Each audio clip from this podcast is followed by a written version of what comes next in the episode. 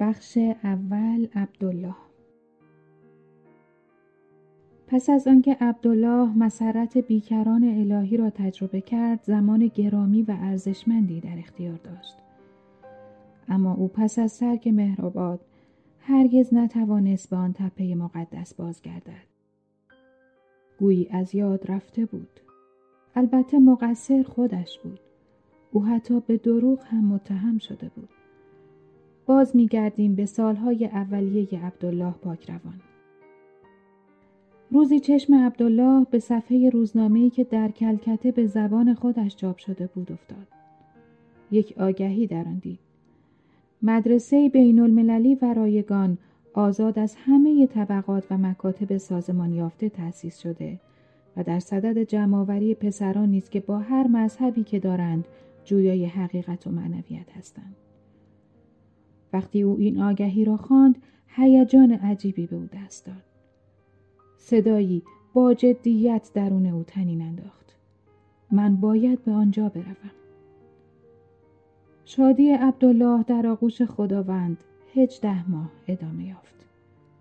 عبدالله می‌گوید مرشدم مهربابا مرا در پنجم آبان 1308 ترک کرد و به من این سه دستور را داد. به پول دست نزن ازدواج نکن و سکوت اختیار کن من تمام تلاش خودم را کردم که دستورات بابا را اجرا کنم اما خواسته های زندگی مانع های زیادی را سر راه انسان ایجاد می کنند که اغلب شخص را از مسیر الهی منحرف می سازند.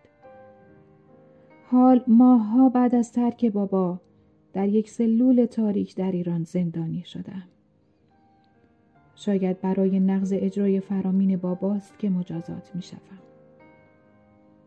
چه روزهای شگفتانگیزی در سالهای 1306 تا 1308 را در تپه مهرآباد تجربه کردم.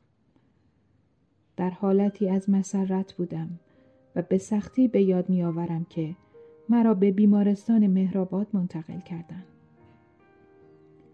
اسفندیار وسالی که دوست من در اشرام بود به ملاقاتم آمد. او پرسید چه می‌بینی؟ گفتم بابا. همه جا بابا. اسفندیار قوطی کبریتی را به من نشان داد و پرسید این چیست؟ گفتم بابا او همه جا هست.